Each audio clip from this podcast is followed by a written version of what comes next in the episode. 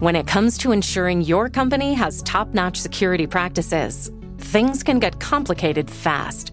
With Vanta, you can automate compliance for SOC 2, ISO 27001, HIPAA, and more.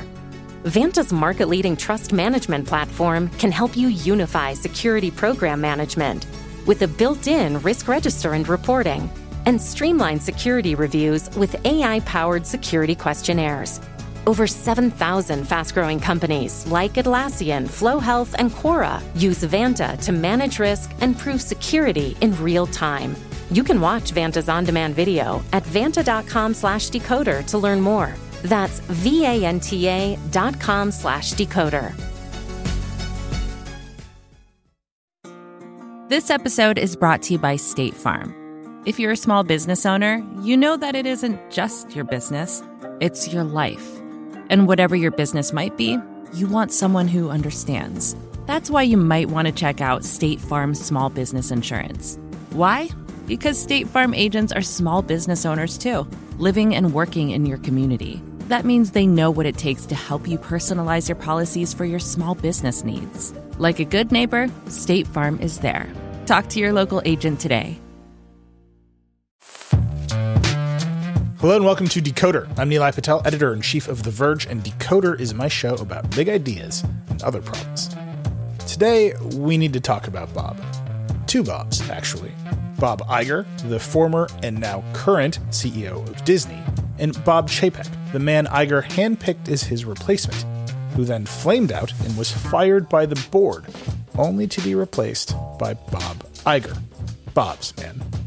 The thing about this entire debacle is at the heart of it is like pure decoder bait. Iger ran Disney as a series of divisions. Studios like Marvel had a degree of autonomy with their own profit and loss statements, the whole thing. Chapek came in and switched up the org chart. He tried to structure Disney more functionally, like a tech company, in order to support the Disney Plus streaming product. The biggest move he made was having all of those independent studios report to a single executive named Kareem Daniel, and centralizing a lot of their decisions. Needless to say, this completely backfired. It resulted in tons of unhappy Disney creatives and generally caused Disney's board to lose faith in Chapek's ability to manage the company through the shift to streaming. A shift that is costing billions, even while competitors like Netflix are refocusing their investors around revenue and profits. Now, you see what I mean about Decoder Bait? The heart of this whole thing is a story about how to structure a company like Disney. Then you add in the complexity of the shift to streaming, the future of TV and movies generally, and the gigantic reputation of a character like Bob Iger, who many people think could plausibly run for president. There's just a lot going on here. Whenever I need to talk about Disney, media, and Bob's, I only call one person Julia Alexander, Director of Strategy at Parrot Analytics and a former reporter here at The Verge. Julia pays a lot of attention to the streaming giants, and she's sourced inside all of the companies battling for our attention. She has a lot to say about the Bobs. Okay, Julia Alexander, here we go.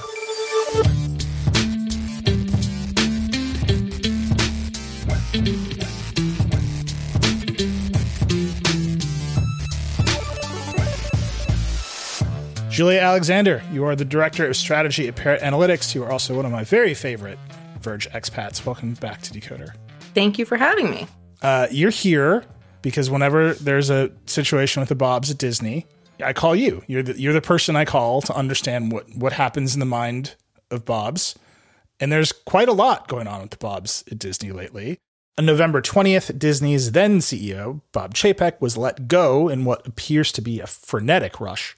The dude had a bad earnings call. He surprised everyone by being a little too casual about losing a bunch of money. 12 days later, he's iced. Former CEO Bob Iger, who was the CEO from 2005 to 2020, legendary CEO, bought Marvel, bought Fox, did all this stuff. He's back now. He was supposed to be gone. He was supposed to be running for president. And he's back, but he said, I'm going to be back for two years and then I'm going to find a successor for real this time. What on earth is going on here?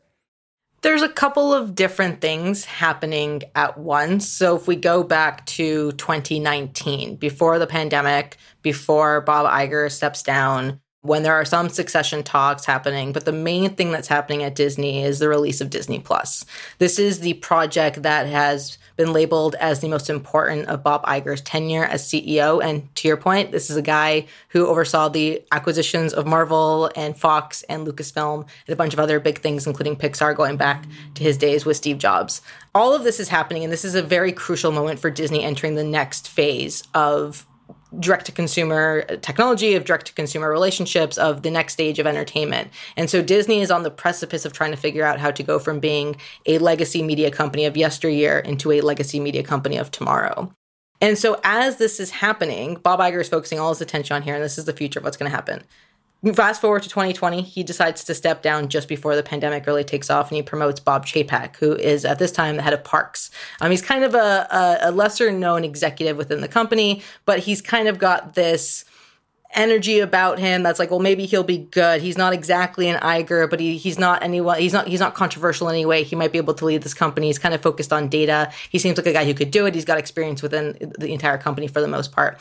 As a result of this, a few key people at Disney leave, including Kevin Mayer, who is the head of streaming, who many people thought would be the successor to Bob Iger. I mean, he was the favorite, from what I could tell.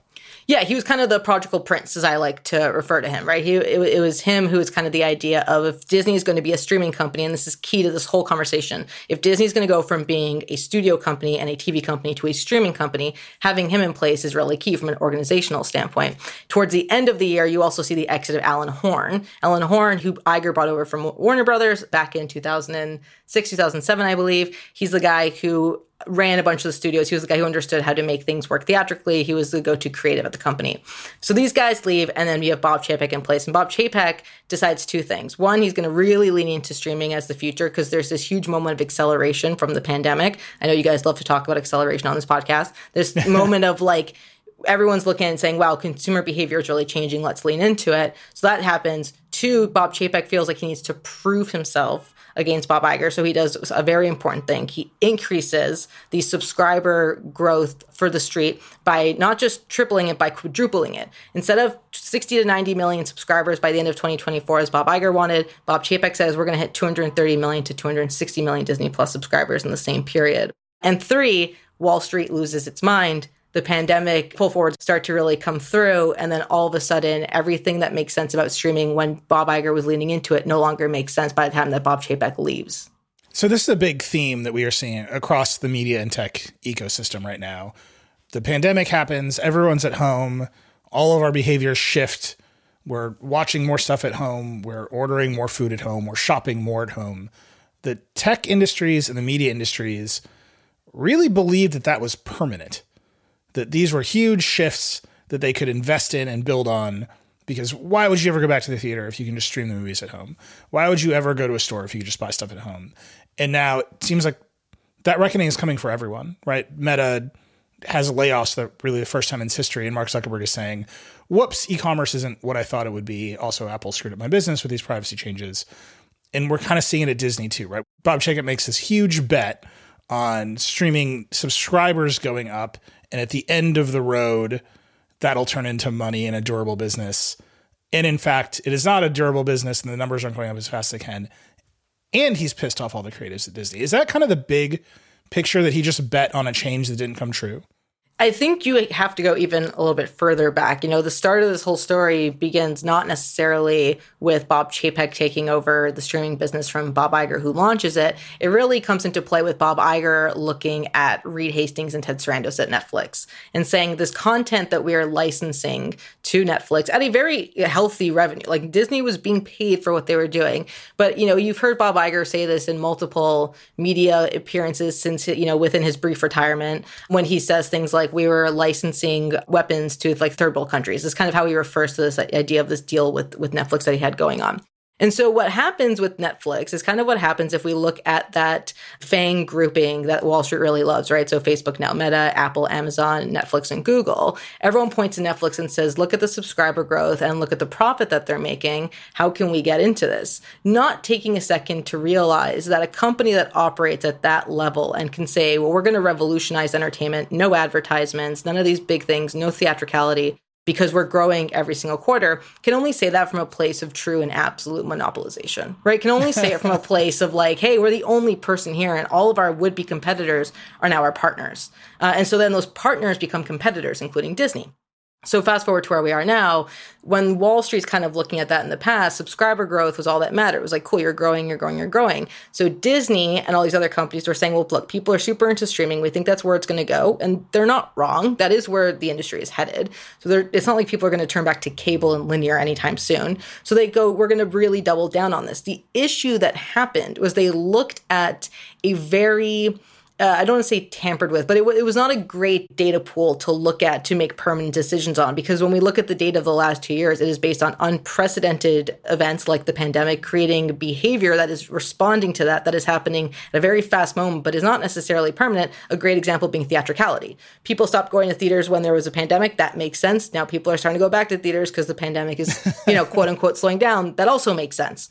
And so what happens is you have a guy who quadrupled his guidance to the street. And then each quarter said, no, we're sticking by our numbers. We're not going to do anything just make you think that we're not going to hit those numbers. So he has to increase prices to bring up the revenue to cover the cost of the content that he's investing in to make sure that those numbers are being hit. He has to bring in advertising a tiers to try and uh, expand the total addressable market to bring consumers in. And he has to do all these different things that Iger would not have done in order to kind of hit this goal of at we stand right now adding between 8 to 10 million subscribers per quarter over the next 8 quarters to hit those goals. This creates a moment of excess spending on content to reach those goals at the sacrifice of subscriber revenue at a time when Wall Street goes, okay, we no longer care about subscriber growth because we're seeing what's happening with all these other streaming services. Now we want to know if you're profitable or if you're going to be profitable, what is your revenue? And that is where Bob Chapek, as a leader, could not instill confidence in investors and in the street, whereas Bob Iger may have. I want to get to how Bob Iger is going to instill confidence in his investors that he's going to return Disney to a path of real profitability because I think the changes he might have to make to do that are also pretty big and might mirror some of the stuff Chapek would do. We'll come to that in a minute. I just want to focus on the numbers here right now. So the initial guidance that Iger gave when he was CEO and was launching Disney Plus was 60 to 90 million subscribers by 2024. When Chapek took over, he upped that by a huge number. He went from 60 to 90 to 230 to 260 million subscribers by 2024. So this massive increase, more than double the, the previous guidance. At the same time, Netflix is saying, stop looking at our subscriber numbers, start looking at our profit. That's a big shift. It seems like Netflix realized Disney was going to play its game and decided to play a different game. It's two pronged. One, it's the same thing that, if you remember, Neil, at some, uh, you know, back a few years ago, the biggest criticism that Netflix got from reporters and from analysts was they didn't know how shows and movies were performing. Netflix didn't release numbers. And so Netflix's answer to this finally was to say, okay, we're going to publish our top 10. Every single week, here's our top 10 movies and TV shows in English speaking and non English speaking. Also a very key decision uh, globally. And here's the hours viewed. The only reason they did it was because they know they're the only company that can boast those types of hours. so now there's pressure if on Disney and HBO Max and Peacock and Paramount Paramount Plus and Amazon Prime Video to release those similar numbers, knowing that they're never going to reach that. So they're never going to do it. So it makes Netflix look good and they get better press out of it. Same as the reason that they're doing it with non English speaking titles, they get to say, look, we have a global audience. No one else can say that at that level at this point in time. So that's part of it. The second thing, though, is if you speak to people who are kind of involved with the numbers at Disney when they were looking at what to up those subscriber numbers too. There were a lot of people in the room and outside the room who were former Disney executives who said, I don't understand why you would triple or quadruple that count based on data that we know is not necessarily going to hold. We know that this is accelerated data. We know that we're not going to continuously add 15 million subscribers every single quarter because eventually two things are going to happen. One, you're going to hit saturation in certain countries like the United States and Canada, which is kind of the key market that we're seeing saturation in. And two, you're going to run out of countries to launch in this is the issue that we don't really talk about enough with earnings when we talk about when we, we compare these companies. Netflix no longer has countries to launch in. They, they don't have an, an easy two, three million people to say, yes, we're yeah. going to be there and then you can come on. Disney still does, but it's running out of its room. So all these things combined, you know, when Bob Chapek is looking at what he can do, this is part of the reason, in my opinion, that he doesn't make a great leader. And this is why he loses some of the confidence. Instead of saying we're going to pivot our strategy, we're going to try to determine how we can lower costs to then increase revenue so we can cover our overhead and then really figure out a way to expand in years to come, but make it sustainable. He keeps on pushing into this kind of stubbornness. He keeps saying, we're going to really hit these numbers. That's our whole goal. When you have the chief financial officer, Christine McCarthy, and others saying, I don't know if this is necessarily the best case scenario. It's been reported by you know, publications like the Journal and, and, Bloomberg. You know, it's not necessarily what they're going to do. And the other thing too to point out about Disney and Netflix, because it's almost like comparing apples to kumquats, right? It's it's Netflix gets to say we're no longer going to give guidance on subscriber growth because we're focusing on revenue. Because again, like the top 10, they're the only company that can't. They're the only profitable streaming service. So they can say, yeah, we're going to focus on revenue. It's only going to increase with our ad tier because we're charging $60 CPMs. Like we're in a really great position. We have a huge base. Um, so we're going to focus on that. And that makes the street then ask everyone else, well, what's your revenue? So all these other companies are still focusing on catching up to Netflix's subscribers. They're spending more than they're making on these streaming services for the most part. And now Netflix is pressuring these companies to go, yeah, but what is your revenue? Because that's what they're telling the street. And Disney under Chapek was not likely to address that very well. Under Iger, who's much more in tuned with understanding what the street wants and how to be not just a great leader as a business person, but also as a politician and as a figurehead in many ways, can really navigate that anxiety and that stress in a better way than Chapek could have. How many subscribers does Disney Plus have right now? Uh, just under 165 million. And Netflix here says 223 million. Mm-hmm. So that's a pretty significant gap. But as you point out, Netflix is out of countries to launch in. They're kind of out of people, right? There's only 300 million people in the United States, but there's 8 billion people in the world it seems like there's a lot more people they could go address, but they have to become a very different kind of company or service that maybe has never existed before. Like a global media company at that scale has maybe never existed before. Is this the cap? 250, 300 million people? Well, the first thing on the Disney number that we have to address is although that is global, they do triple count subscriptions in the United States. And if so, what that means is if you sign up for the Disney bundle you're then counted as three separate subscribers to Disney Plus, Hulu, and ESPN Plus. So even if you never use Disney Plus or you never use Hulu, you're still Hulu, you're still counted as a subscriber to those streaming services. If we assume that uh, based on last earnings and based on reporting that the Disney bundle makes up 40% of the subscriber base in the United States, it's a significant number that's being triple counted. So take that into account. That's one issue that we have to put big asterisks over. But two, you know, the question about capping is one that comes up a lot there was a, a lot of analysts back in the day who thought that Netflix could reach 100 million domestically basically by this time. Basically, by this time, they'd have 100 million. I think in the United States, they have about 73 million subscribers. My estimates is they can cap it probably around 90 million over the next five years, is what they'll kind of hit.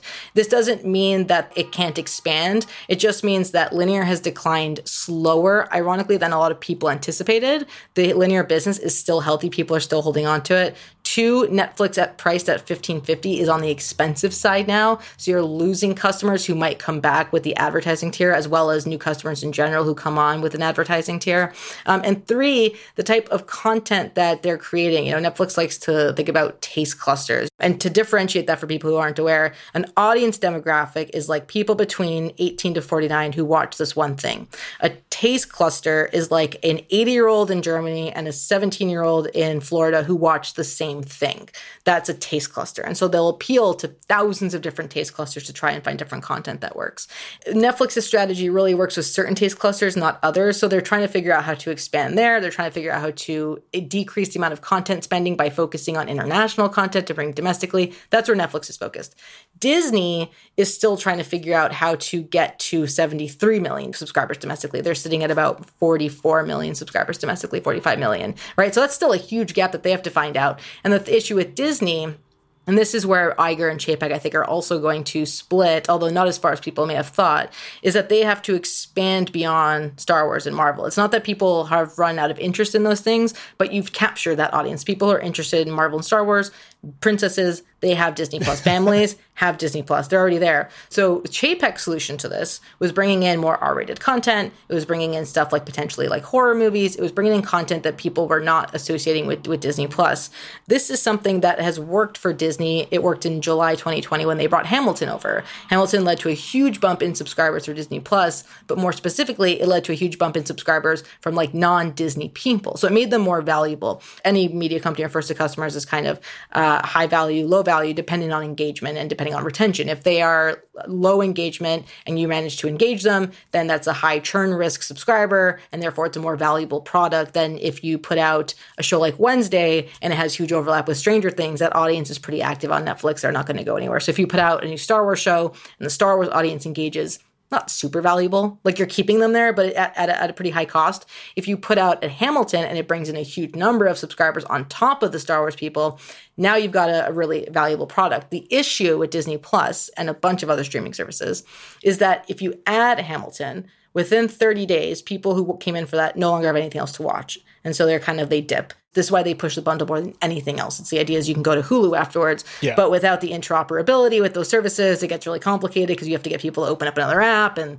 that that's a whole situation. Uh, so with Disney, the issue that they need to figure out to grow their subscriber base to increase that TAM is they need to find content that under Iger relates to the Disney brand, so it's still Disney branded safe, but expands beyond what people think of when they think of Disney right now, which is like Star Wars and Marvel. And so Iger will go about that with, I think, international content. I think he'll, he'll go about that with uh, maybe some acquisitions. I think he'll go about that by finding ways to bring in a, a new audience that is not necessarily kids focused or family focused, but is still brand safe. Versus Chapek really, I think, was going to lean into well, what works for us on Hulu and what can we bring in to Disney Plus. I want to talk about Hulu and Disney Plus and how I think they're destined to merge one day. But first, we need to take a break. And when we come back, we have to talk about what Bob Chapek did to Disney's org chart. Stick around. Support for the show comes from the Harvard Business Review, the leading destination for smart management thinkers.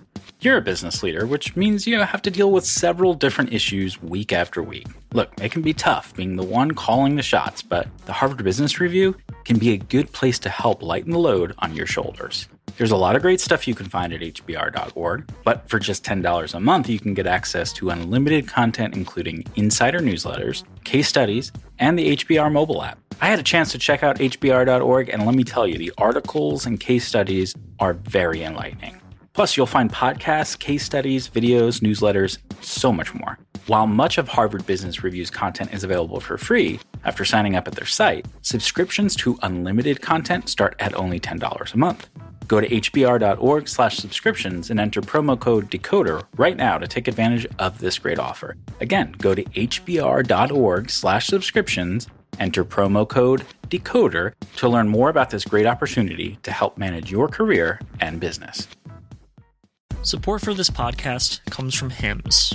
It can be challenging for men to speak about their health, and whether that's a fear of being vulnerable or just wanting to keep things private, there are just some things we would just rather keep to ourselves. Hims knows how you feel, which is why they're looking to provide you the help you need discreetly. Hims is a men's healthcare brand looking to provide simple and convenient access to science backed treatments for men. The entire process is 100% online, so you can get a new routine of improving your overall health in private. If prescribed, your medication ships directly to you for free and in discreet packaging. No waiting rooms and no pharmacy visits. So while it can be tough to deal with this part of your life, it doesn't mean you have to do it alone. Start your free online visit today at hims.com slash decoder. That's H-I-M-S dot com slash decoder for your personalized treatment options. hims.com slash decoder. Prescriptions require an online consultation with a healthcare provider who will determine if appropriate. Restrictions apply. See hims.com slash decoder for details and important safety information. Subscription required. Price varies based on product and subscription plan. We're back. So it's Decoder. We have to talk about the thing that Chapek did and the thing that Iger is in the process of undoing which is restructuring Disney's org chart. And that seems like the crime. Yeah. Like if I was to point at something that was the the crime that got Bob Chapek fired, It's not overpromising the board a subscriber number. CEOs do that all the time. It's not mishandling an earnings call. CEOs do that all the time. It's instituting an org chart reshuffle that everyone hated and the company basically mutinied against to kick him out because that's the thing that created the no confidence. Explain what he did to reorganize Disney. So the way that Disney worked beforehand this actually goes back to pre Iger. So when Michael Eisner was CEO, this is great. This is why you're on the show. when Michael Eisner was CEO, he had this kind of strategic committee. It, it, kind of sat atop all of these different creative directors who oversaw whatever it was, ABC, who oversaw Disney Studios, and the strategic committee could kind of determine the final say for a lot of different projects. Not necessarily greenlighting, but you know, from a investment perspective, here's how much money you're going to get to spend on this thing. When Iger came in, he realized that, well, this kind of worked for Eisner. It really lowered morale with his big creative directors who were overseeing the things that were making the content, which is the heart of Disney. And so Iger gave P&L, so he gave this ability to kind of take a budget. So you could greenlight and you can control where it was being distributed, you can control the budget for stuff, and you gave it back to the creative directors. And why is this important in an industry like Hollywood? Decisions were not necessarily made on data, they were made on dinners and lunches and breakfast. It was all handshakes and I know this person, and I really like this person, and we're just going to make a deal. That often requires making last minute budgetary decisions. Uh, I'm going to give you an extra week to do this shoot because you think you're going to do something. I really uh, believe in this project. So it, although we don't necessarily have the budget for it, we're going to figure out how to do it. We're going to we're going to pick it up. I really believe that we need to go 10% above budget for this because we're competing with HBO for this project and we really want to do it. So Iger gave that ability back to his director. So that includes, you know, a Dana Walden who's over at uh, Disney General Entertainment with, with Disney TV, uh, Kevin Feige at Marvel, Kathleen Kennedy at Disney, all that stuff as they were moving more into streaming. And this is where a lot of things kind of change. I think this is where Bob Chapek doesn't necessarily get maybe some credit that he he deserves. Iger and Kevin Mayer also were into the idea of changing things up slightly. It wasn't that they were going to take away that control from the directives, but when you looked at Disney Plus, the idea was you have Kevin Mayers kind of overseeing it, and every different vertical would kind of be given slots. The idea was like, okay, Marvel, you get four slots, Star Wars, you get three slots. Disney, I don't care what goes there. It can be a, a movie, it can be a TV show, it can be an animated special. I don't care what it is, but you have to fill those slots, and that's how we're going to kind of figure things out. So the idea was like, you still give the creative directors control, but some of the distribution changed. Some of it was like, you have to put some stuff here. By the time that Chapek comes in, Chapek does this very McKinsey style move where he goes, okay, first we're going to reorg everyone. We're going to put everything under a, a, section called Media Entertainment Division. So that's what, they, that's what they called it. And so it was DMED. And it, everyone reports this guy named Kareem Daniel. Kareem Daniel had no experience in content, no experience in distribution, no experience in streaming. He came from Parks and Consumers um, experiences. He was Chapek's right hand guy. So all of a sudden, you've got people who have been controlling their budget, their their distribution, everything that they were doing, their relationships for 15 years. They've been controlling it. Now reporting to a guy who they maybe have never interacted with, uh, who's now going to make all these big big decisions about where something's going to go. And so people are frustrated. You hear reports, and I talk to people all the time who lost out on deals because they couldn't get an, an offer in t- back in time because they had to go to Kareem and his team and figure out if that was something they're going to do. They felt like they were being treated like little kids. They felt like they no longer were in control of what they were very proud of being able to to create at Disney all of which lowers morale all of which leads to people potentially looking elsewhere and people being very upset and and leads to misdirects in terms of the content. This is why you hear stories about why did this movie maybe this pixar movie whatever go to disney plus and not go to theaters? Why did this tv show go here and not over here? That is a dmed situation. That is someone is deciding where they're going to go and how much money they're going to put into it instead of the actual creative teams.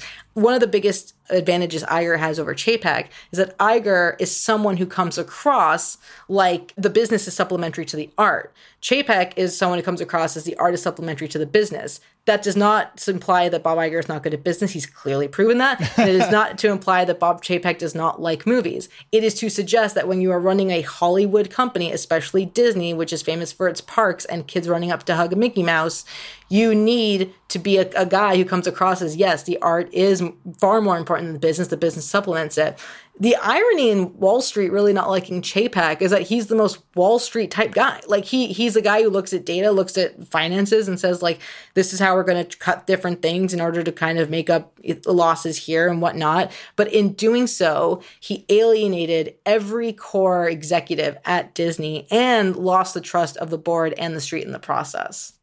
So let me make the argument for the DMED restructure. I don't think it was a good idea. But let me make the argument for it.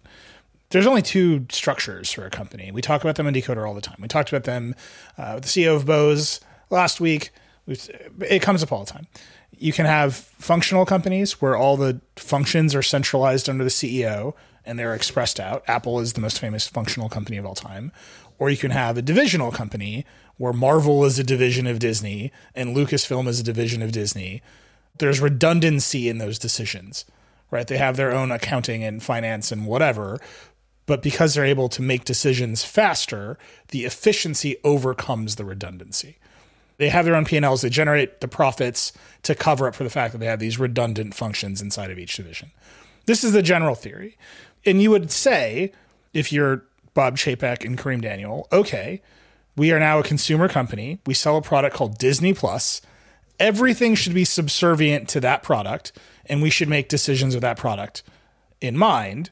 So we're going to centralize our decision making. And the creatives should just worry about creative. They should not be making deals. They should be making great Star Wars movies. They don't need to be going out and selling things to other places or worried about theatrical because what we make here is Disney Plus. And that's how like how tech company would think about it to some extent.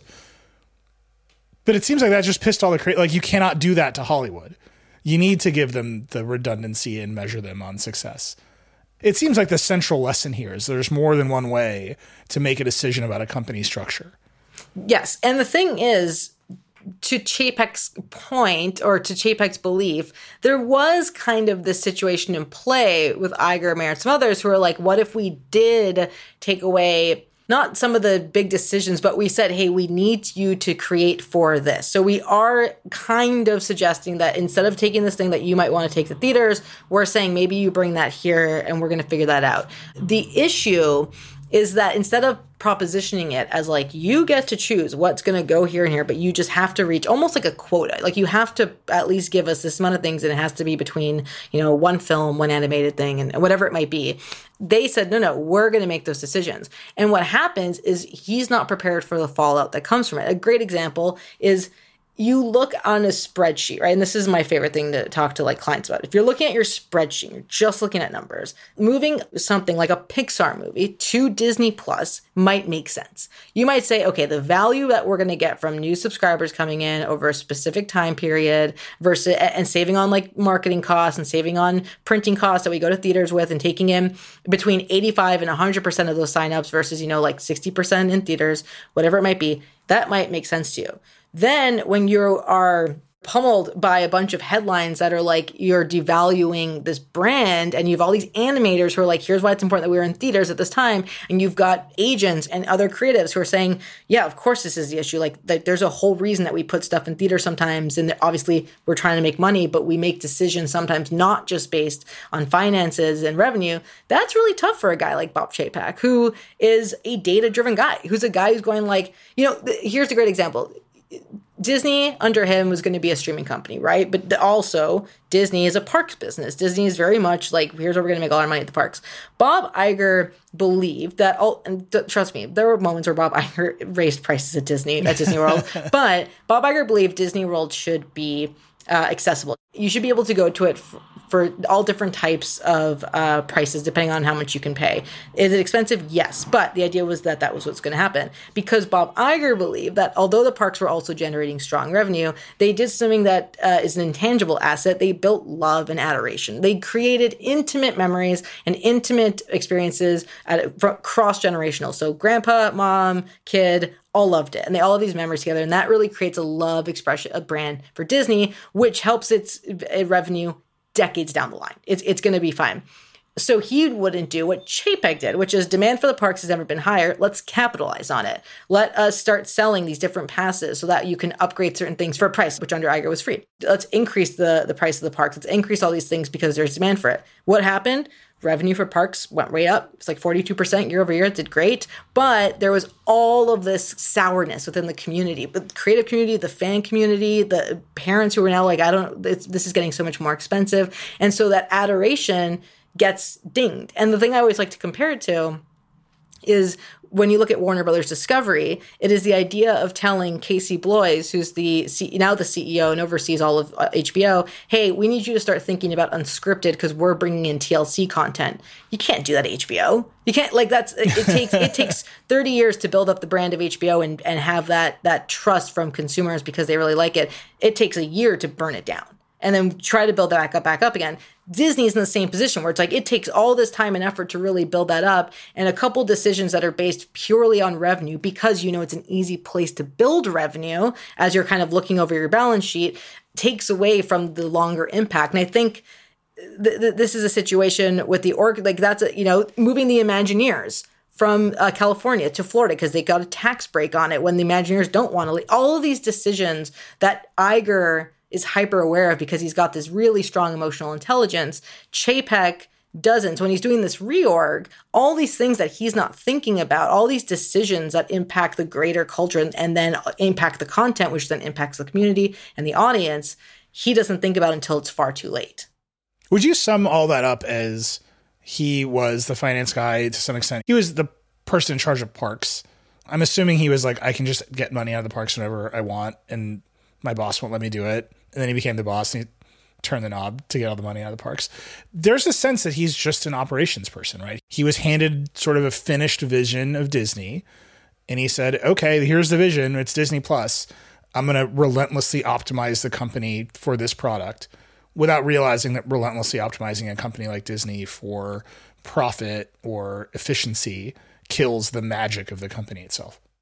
Yes, and I would add there's two areas that I think really spell this out. One, I was talking to uh, a Disney exec, and we were talking about a story that was in the Wall Street Journal yesterday or the day before about how Bob Chapek had brought in McKinsey to kind of look over how we could do this reorg, and that's what really angered creatives. The angels of death. The angels of death, yeah. And and the thing he said to me that I thought was interesting was not that he had brought McKinsey in, this executive I talked to. He said we never use McKinsey. We haven't used McKinsey in 12 years. If we use anyone, it's BCG, and we don't even really use them. He's like, it's he's like, which doesn't sound like a huge deal, except from a cultural perspective. It's like what we've always done and what we've kind of relied on. And he's like, and the part of the reason that we don't bring in McKinsey and BCG is often is because we came from them. So like we know similar, like we can kind of give you similar ideas of what they would be doing. So for him to bring in McKinsey kind of speaks to this outsider kind of status of like this operations guy, this finance guy guy who's like, I'm going to go to the best consultancy group in the world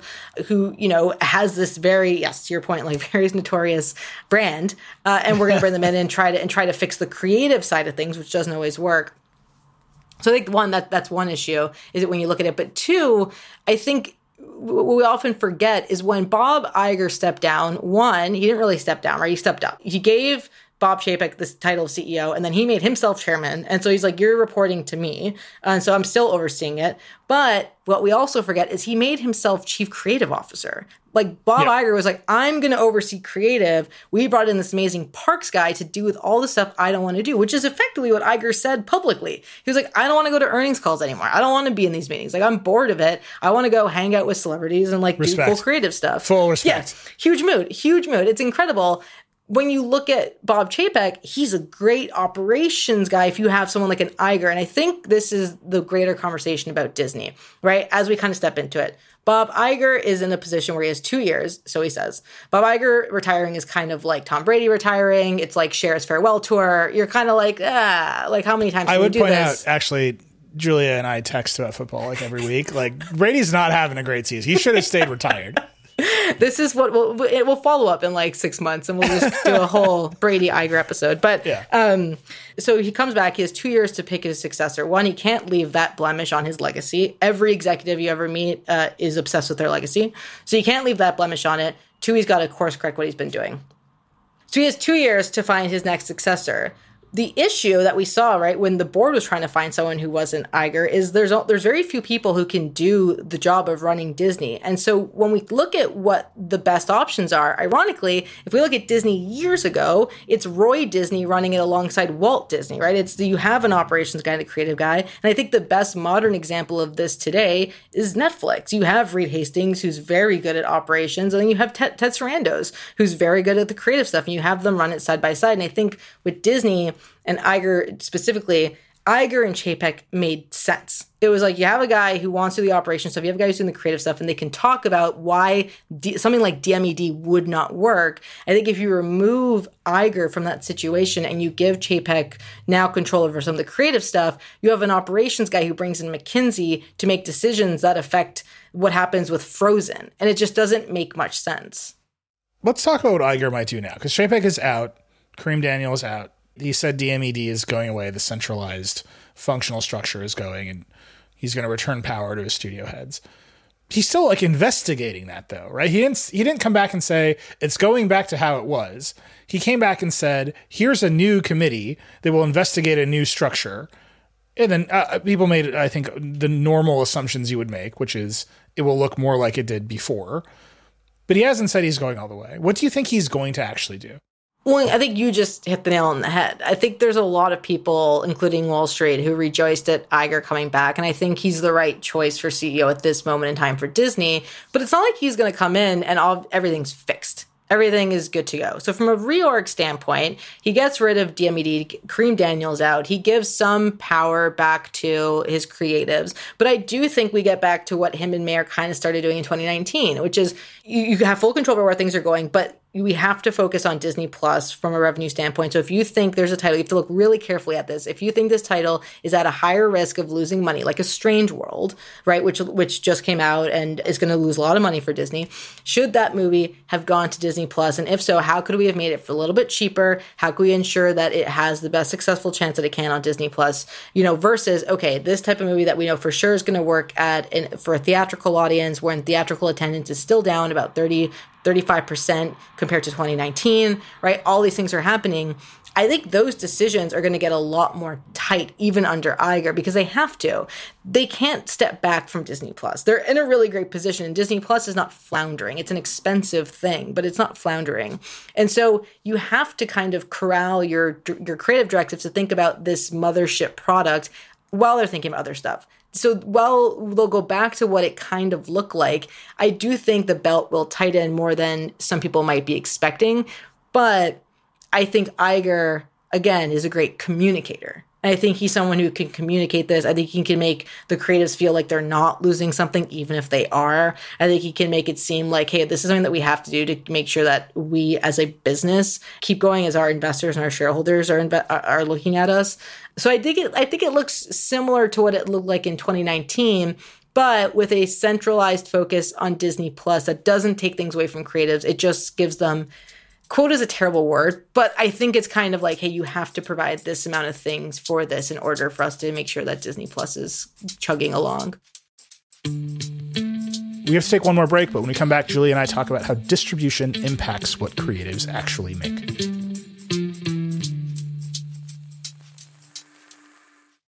Support for Decoder comes from Shopify. Some people might say cat memes built the internet, but it's e commerce that keeps the lights on. If you've dreamt of building a business, Shopify can be a great place to start. Shopify is the global commerce platform that helps you sell at every stage of your business. It doesn't matter if you're a well established global brand or selling handcrafted goods out of your home workshop, Shopify has the tools to help you go further. Like their AI powered tool Shopify Magic, or their built in marketing tools that can help you create, execute, and analyze campaigns. You can sell wherever, too, online or with their in person point of sale system. Millions of entrepreneurs of every size across 175 countries rely on Shopify for their e commerce needs because businesses that grow, grow with Shopify. Sign up for a $1 per month trial period at shopify.com slash decoder, all lowercase. Go to shopify.com slash decoder now to grow your business, no matter what stage you're in. Shopify.com slash decoder. This episode is brought to you by State Farm. You've heard it before. Like a good neighbor, State Farm is there. But it's more than just a tagline, because State Farm agents are small business owners themselves who live and work in your community. And if you're in the market for small business insurance, who better to work with than an agent who understands what it takes? State Farm agents can help you create a personalized insurance plan that fits your small business needs and budget.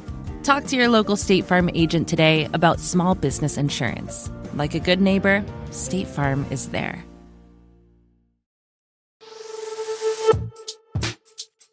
We're back. One of the themes we come back to over and over again on Decoder when we talk about creative companies, music, movies, whatever, is that your distribution funnel has a direct impact on what you make. It is maybe the, the biggest influence on the creative itself. I'll give you, in particular, the example of YouTube. You reported for years on YouTube at The Verge. The way the YouTube algorithm worked had a direct effect on what YouTubers woke up and did every day. That's just distribution controlling the creatives. Here, you just said something really interesting, which is if you think it's not going to do well, maybe put it on Disney Plus and make it for cheaper. And that seems like the streaming trap, right? If I look at the quality of a Netflix show, yes, the expensive ones are expensive, but the middle ones, they look like Netflix shows. I feel like I should disclose that I'm the EP of a Netflix show called The Future of, which is great, and you should watch it on Netflix. But you know what I mean? Like that, you can. There's a vibe around a streaming show on a Netflix or a Hulu that isn't the vibe around a show on HBO. That isn't the vibe around a big theatrical movie. And that is kind of just budgetary in its way. It's kind of just we know people are going to be on their phones when they watch it, so we might as well stretch this out over 12 episodes instead of 8. That seems like a real force in the streaming world. How does Iger overcome that when he's like, okay, here's the thing that we make, but I can't destroy the brand and the quality of the product that we're known for? I mean, this is the difficult line that no one has figured out. And for anyone, to any company to claim otherwise would be untrue. So if we look at Netflix, only because they've been doing this the longest and, if, and they've been doing it the most investment. If we look at Netflix, when they have a movie like The Gray Man, which is that $200 million Russo Brothers movie that came out, that movie is subsidized. That movie is never going to make what it should make it if it was in theaters on Netflix. That movie is subsidized by a bunch of three to eight million dollar movies, sometimes cheaper, that Netflix puts out that has huge audiences. Something like Purple Hearts, right? Which is the, a movie about a woman who falls in love with a Marine. Did insanely well for Netflix. But even things like Tall Girl, these, you know, things like To All the Boys I Loved Before, there are a ton of these movies that get made for Netflix that are really cheap that do extremely well for them. And that is how they subsidize these big plays. And why are they subsidizing something like The Gray Man? They want franchises. They want to be able to sell Gray Man action figures down the line. They want to be able to do all these things. So they kind of subsidize these big bets. It's why you get a bunch of different looking things. And then they play on the auteur side because they want awards. Awards bring in more talent. Awards bring in more more subscribers. A small amount, but they do bring people in. So et cetera, et cetera. So you kind of get where they're going with this. If you're Disney, vast majority of movies that you're making should go to theaters. Uh, they're, they're, it's just designed to to do it that way. That said, when you have this Disney Plus platform, what it gives you is the ability to make movies that you are not going to perform in theaters, but you still want to make and they could still find value. So examples are like you know, a, a, Disney movie that came out years ago called Queen of Katwe. Uh, this movie Disney put out in theaters didn't do well. They kind of knew it wasn't going to do well. If you think about, uh, you know, I have like four different rules for if you put a movie in theaters to like hopefully find an audience. One is, do I have to see this right now? That typically is because spoilers. It's typically because there's a conversation happening. Two, does it take advantage of technology that my really good TV and soundbar at home are not going to give me? This is why dramas have faltered in theaters and sci-fi and everything has gone up. Uh, three do I need to see this with a, a community? So it's my three, uh, three, three rules. Do I need to see this with a community? So things like horror movies and even comedies to an extent really take advantage of, a, of an audience. So you have a bunch of movies that are not within that. T- typically tend to be dramas, might be a rom com that people still want to make. Those types of movies lead to expanding the total addressable market for streaming services like Disney Plus. You have a movie that's a big drama that you think a great example. Actually, I did the research on this at my at my company. West Side Story, and this is going to upset a lot of Spiel, Spiel, Spiel, uh, Steven Spielberg fans. West Side Story is the type of movie that it should take advantage of of a theater. It, has got incredible, it's beautifully shot, it's inc- incredible cinematography. That movie did not do well in theaters, but that movie on Disney Plus would have been a massive get because a ton of people would have signed up Also, musicals tend to have longer shelf lives on streaming services. We don't know why. It's our, that's what our data shows. They just tend to have stronger value over time than other things. And so that type of movie released globally around a holiday brings a lot of people and then you have to have enough content to keep people there. So as you're building things out, there are certain movies where you go, maybe we don't take the risk in theaters. You have to work with the right creative who says like, "Yes, I totally get where you're going from and I want more people to see my my stuff, so I'm cool with that." And then 3, you kind of figure out, okay, well this will help us grow this section of our of our streaming service which 2 years from now is going to be really important.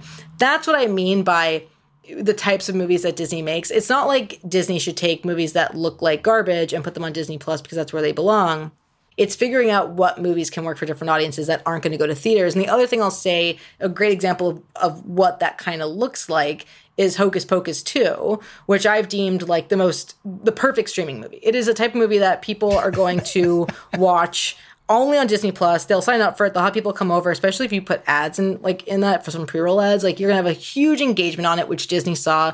You're just gonna do well domestically, but that movie was never gonna travel well globally. That movie, Disney's a global uh, uh theatrical distribution business, so they're not gonna release it. They're gonna lose money if they put that out glo- globally. So instead, they put on Disney Plus and find an audience. The Netflix equivalent to this, as my buddy um, Sunny once said, is these Adam Sandler movies. No one in the right mind would pay to go see those movies in theaters, but they do really well for Netflix. They don't cost that much to make.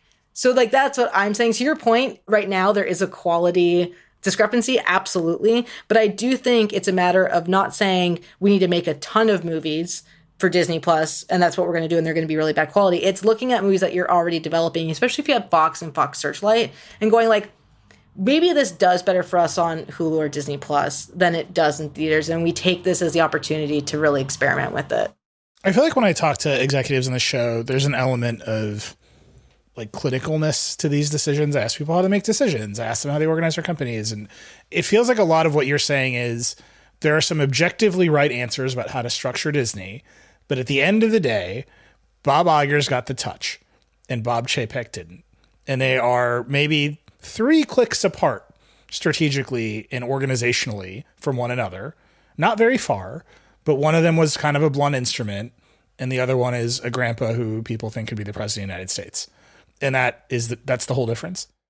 I think one, it's not that Bob Iger is necessarily the best CEO in the world. What is happening in the industry right now is this period. I mean, he has said this. It, it is, and I see this with clients that I talk to. It is this period of insane anxiety. People like to compare what's happening with streaming to like when DVDs and VHS started coming out and how that affected theatricality and linear. And I'm it's nowhere close to that. What we're talking about from an economic model standpoint of entertainment right now, with streaming coming in as the next focus of where everything's going, is the equivalent to film coming up and being on the stage and being like, there's this thing happening and the audiences are going elsewhere and there's new technology and we don't know how to support this thing that we're doing because the economics of everything have changed when you are a person who's leading a company whose biggest asset is your linear networks, and this is something that we haven't really talked about on the podcast yet, but the other issue with streaming is that you've got a lot of companies who are really strong cable and linear businesses who have, you know, 20 to 25 to 30% profit margins, now going to a business where the profit margins are, may never reach that uh, and are not going to reach that for any time soon. So you have a lot of Wall Street and investors and shareholders who are concerned so what you need on top of a strong business leader, which I think Chapek is, I think for all of all of the, his issues, I don't think he was a bad operations guy. I don't think he was a bad finance guy. What you need though is a CEO who can also be a great figurehead and politician, who can say like, I get that you're having this period of anxiety. I get that this is what's happening here's how we're going to change our strategy to meet some of these concerns that we're seeing. Here's why we're really strong believers in what we're doing going forward. You know, here's how we're thinking about all these different avenues. Iger does that even without being at the company. Chapek, again, if you think about him just on his earnings call, right? If you think about his performances, on the one side of things he did wrong to your point as we just talked about is the reorg and not knowing how to work with your direct reports. On the other end of the situation though is the earning situations where you have bob chapek leaning into this stubbornness leaning into the well no my way is right. I had every intention to quadruple our subscriber growth and we're gonna ha- and it's gonna happen. I'm gonna spend spend spend at a time when that's a huge concern but don't worry about it because that's what everyone's doing. At a time when netflix is going actually we're gonna show you our revenue because we think that's what's important, not subscriber growth. You know, all of these things makes him feel like he's not a great figurehead. He's not a great politician. He can't get people through the economic uncertainty. And that's what you need with, with Iger. So to your point, there's a reason Iger and the board chose Chapek. It's not like he looked at Chapek and was like, oh my God, this came out of nowhere. How could this have happened? But it is that little bit of difference that gets a company through a period of uncertainty. I would just say there's a long history of these visionary CEOs picking the wrong successor. And it feels like that is a huge part of what happened here. That if you're the visionary CEO, maybe the other visionaries around you are more of a threat than you want to admit. And so you end up picking the operations guy who executed your vision and saying, well, he'll just continue executing my vision. And then, particularly if you're Bob Iger, the economy changes and the board calls you in a panic and you're like, yeah, I'll come back it does seem like the pattern of the visionary CEO betting wrong on the operations guy. The exception that proves the rule is Tim Cook, but he is by far the exception that proves the rule. Tim Cook, who also brought in a McKinsey guy, and the creatives got very upset about, but uh, fam- famously. But um, yes, I also think there is an element, and there have been multiple reports about this. No one, you know, it's, it's hard. It's so hard to tell if it's true or not. But there's the element of was Chapek Bob Iger's first choice, or was he the choice that the board also agreed with? You know, the idea that Iger may have wanted a Kevin Mayer, who is one of the smartest strategic thinkers around, who was the guy, you know, who was Iger's right hand man in many in many ways. He was the guy who oversaw all these major acquisitions, but had this kind of air about him that the board didn't know if would, if he would work as a leader. He didn't have the operational history that would maybe put him in a good place to be CEO. So you get to a point where maybe your first choice, if you're Bob Iger, and your second choice are not, not the choices the board wants. You come to your third choice and you say, okay, I like I like him. I'm going to stay on as chief creative officer though because I think there needs to be a period of of helping him out, and then I feel like this might work. I think that's more in line with what probably happened is you've got you can't do your first or second choice. You get your third choice. You like the guy. You do believe in the guy but you're like he i need to work with him on certain stuff. By the time you do step down everything kind of gets thrown into chaos and now you're watching from the sidelines. Also you've got a huge amount of stock tied up into the company right? So like like there, these things are happening that are really concerning. But I, I think it's also really hard you know when you're a visionary executive to pick someone who you think can do the same thing that you've done. You know, Iger in many ways was the opposite of Eisner and is exactly what Disney needed. Cook was the opposite of Jobs, but at the time when Apple really needed, I think that. Like, I think when Apple needed someone to kind of lead them in, in, into that direction. And at Disney, I don't think they needed a Chapek yet. I think they still needed an Iger. And to replace yourself with a mini you is very difficult if you are exceptionally talented at what you do. Let's talk about that for a minute to wrap up. Iger said he's only on for two more years. You've mentioned Kevin Mayer several times in this conversation.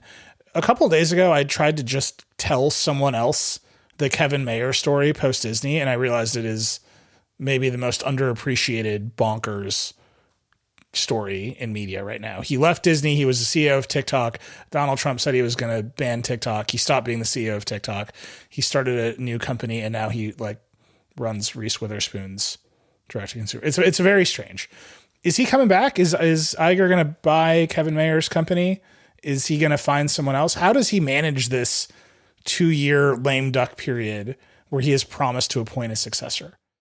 You know, does Disney need Candle Media? Uh, I think Disney would Candle like Media own, is Kevin Mayer's company, by the way. Yes, I think Disney would like to own CocoMelon. I think there's. I think Coco Moonbug, Melon is the kids brand. Yes, yes. Thank you. thank you for translating. I was just, just filling in behind you. Yeah. Uh, you know, I think Disney, there was a really interesting moment on an earnings call, I think three earnings calls ago, where Bob Chapek said a really impactful statement for me. He said, You know, we're really losing out in the preschool space and we're losing out to Netflix. And I said, Wow, Disney's the creator of Mickey Mouse. They're losing out in the preschool space? Like, that's wild. And then I was like, I the guess. next you know, day he was fired. Yeah. Like, I just want to point that out. but but I think it was you know I think to it, it opened my eyes because I was like I guess they're all losing out to YouTube right I guess like that if that's where the kids content is and they're all trying to figure it out Netflix figured it out by working with Candle Media on CocoMelon and they kind of brought a bunch of that stuff in Hulu works with them on other stuff um, if you're Disney there's a lot happening, even including Reese Witherspoon's brand. There's a lot happening across all the different companies that Candle Media. So Candle Media is backed by Blackstone. They buy production companies and studios, and then they take that content and they sell it to streamers. They're middlemen. There's a lot, a lot of other companies that are doing this. Chernin Group, which is Peter Chernin's company, does similar stuff. And so their idea was to bet on all of these different pieces of entertainment across the board that would really help these streaming services. If you're Disney, that's not a bad acquisition to have in your pocket. But if the goal is, okay, we're going to sell our company to Disney so that Tom Staggs and Kevin Mayer, both the former prodigal princes, both up for CEO, both didn't get it. Then they started this company together, you know, to bring them back in house. They still don't have the operational experience that the board's going to be looking for. And even with something like Candle Media, which is a startup, so has very few employees, it's not like as CEO of that company for a few years, Kevin Mayer is going to have the experience in running a company like Disney, which is, you know, 18,000 times that, that size or whatever it might be. And so I think, you know, you can ask different people in the industry if they think Kevin Mayer is coming back and you get a 50 50 response. It, everyone has their own opinion on, on stuff.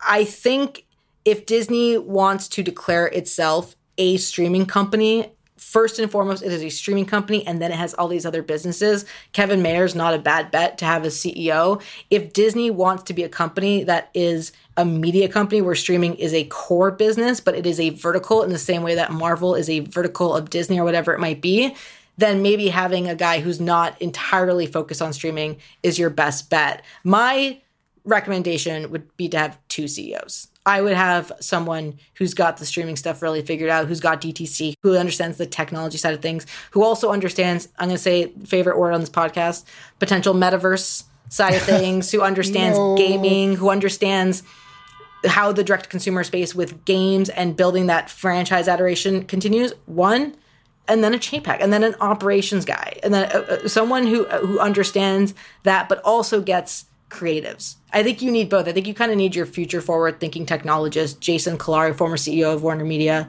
type, and then someone who's a kind of combo Iger, Cha- uh, Iger Chapek, who's good at operation side of things, who can run a business, who understands a business that size, but gets talent. I think that's what you need to run a company like Disney to make it a, a future media company of tomorrow. Well, one, I will point out that Jason Kilar pissed everyone off as CEO of Warner Brothers by going all in on streaming, uh, and probably ended his career in that company. That's why you need him partnered everyone. with someone. You need him partnered with someone. Well, he's the he's the creative, and two, I would say the obvious choice here is Julia Alexander. And I've known that you've been angling for this job you're basically the entire time we've known each other. So if you're listening to this, uh, various Disney board members, uh, you can contact Julia through us. We'll take a finder's fee. That's really what I'm getting at here. Julia, it's amazing to have you on Decoder. I love talking to you every time you come on. Thank you for coming on. Thank you for having me. Thanks again to Julia Alexander for taking the time to talk today. Thank you for listening. I hope you enjoyed it. As always, I'd love to hear what you think of Decoder. You can email us at decoder at theverge.com or hit me up directly. I'm at Reckless on Twitter, or as long as Twitter lasts. If you like Decoder, please share it with your friends and subscribe wherever you get your podcasts. If you really like the show, hit us with that five star review. And as many of you have discovered, if you tweet at me about Decoder, I will almost certainly retweet you. Decoder is a production of The Verge and part of the Vox Media Podcast Network. It was produced by Creighton DeSimone and Jackie McDermott. It was edited by Callie Wright. The Decoder music is by Breakmaster Cylinder. Our editorial director is Brooke Minters, and our executive director is Eleanor Donovan. We'll see you next time. Hey, this is Scott Galloway, author, professor, entrepreneur, and most importantly, host of the Prop G podcast. We got a special series running on right now called The Future of Work, where I answer all your questions on surprise, the future of work. Questions including what are we missing when we work remotely, or how do we handle work life balance when a major opportunity comes knocking? From the provocative to the technical, we're offering insights you won't want to miss. So tune in to the future of work, a Prop G Pod special sponsored by Canva. You can find it on the Prop G Pod wherever you get your podcasts.